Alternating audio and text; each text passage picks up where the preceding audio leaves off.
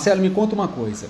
Em relação ao grupo de risco, que são os idosos, que estão treinando nas academias, ou até mesmo em casa, o que, que você tem de recomendação, o que, que os órgãos colocam como é, sugestão para esse grupo aí principal? Tá. Um, vamos lá, Magno. Os idosos, é, com certeza, são o grupo de maior risco, né? É, não quer dizer que o jovem não tenha risco, tá?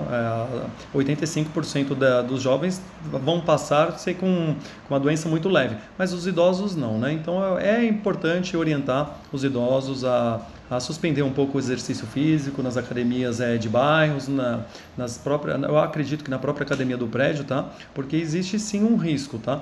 Os idosos eles provavelmente eles devem ficar um pouco mais restritos em casa para tentar minimizar esses riscos.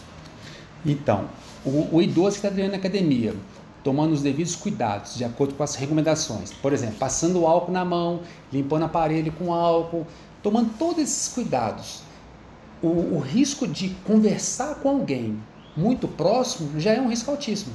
Então, o ideal seria não ir para a academia e ficar em casa. Sim. É, a transmissão ela é feita por gotículas, né? Tanto por é, aérea ou por superfície. Então, é, vamos minimizar risco, vamos pedir para os pacientes, para os clientes, né? Para os idosos, é, permanecerem em casa é, durante essas próximas duas semanas, ficar um pouco mais restrito, no, evitar aglomerações, tá? E, e vamos ver como que vai evoluir aí a, a questão da, da infecção no Brasil e tomara que a gente consiga ter um resultado bem satisfatório. E aí, Marcelo, tem uma outra questão que o pessoal pode pensar assim, ah, mas eu dou aula para o idoso em casa, só tem eu e ele dentro de uma academia, lá do prédio.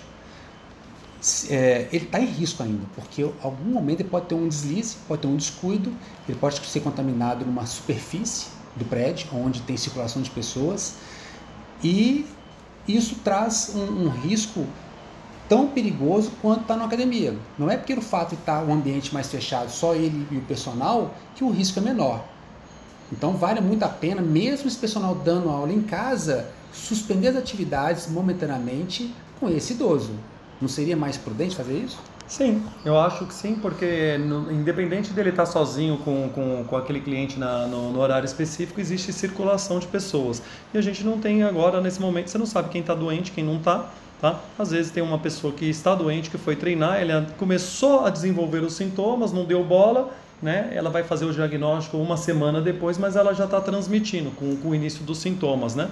Então tem que evitar sim, pede para esses idosos é, ficarem um pouco mais restritos, evitem aglomerações, evitem locais onde que teoricamente a atividade, né, do exercício físico, você usa as mãos, né, para fazer, fazer os exercícios, usa os pés, o pé está calçado, tudo bem, não tem problema nenhum, mas as mãos você está usando e esse risco ele é aumentado sim, tá bom? Beleza, Marcelo, te agradeço aí, brigadão.